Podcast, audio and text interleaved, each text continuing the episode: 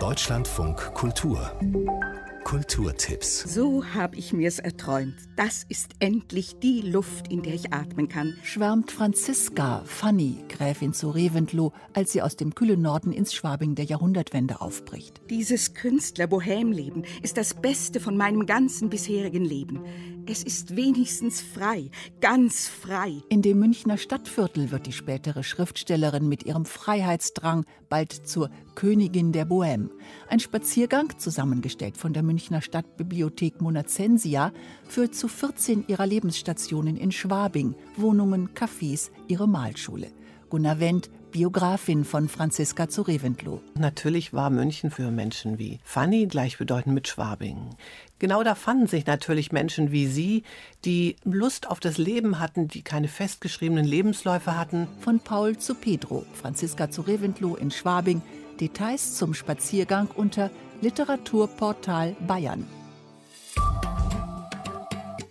Halb Deutscher, halb Russe. Der Autor und Journalist Nikita Afanasyev ist von der Krim bis an den Pazifik gereist, auf den Spuren seines Vaters.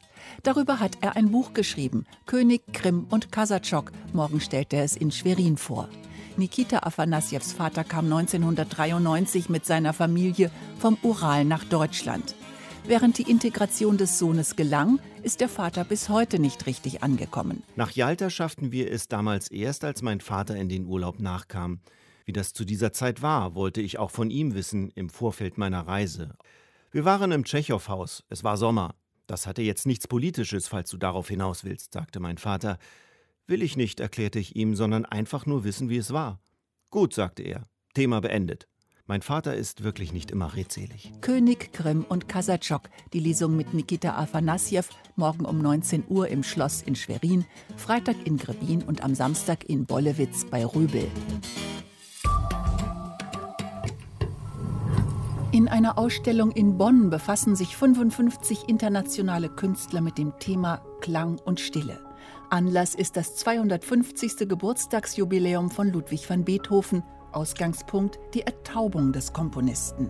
Kurator Volker Adolfs. Wir haben diese Ausstellung im Blick auf eine Biografie organisiert, in die sich der Widerstand gegen das Verstummen, das Aufbegehren gegen die Stille exemplarisch eingeschrieben haben.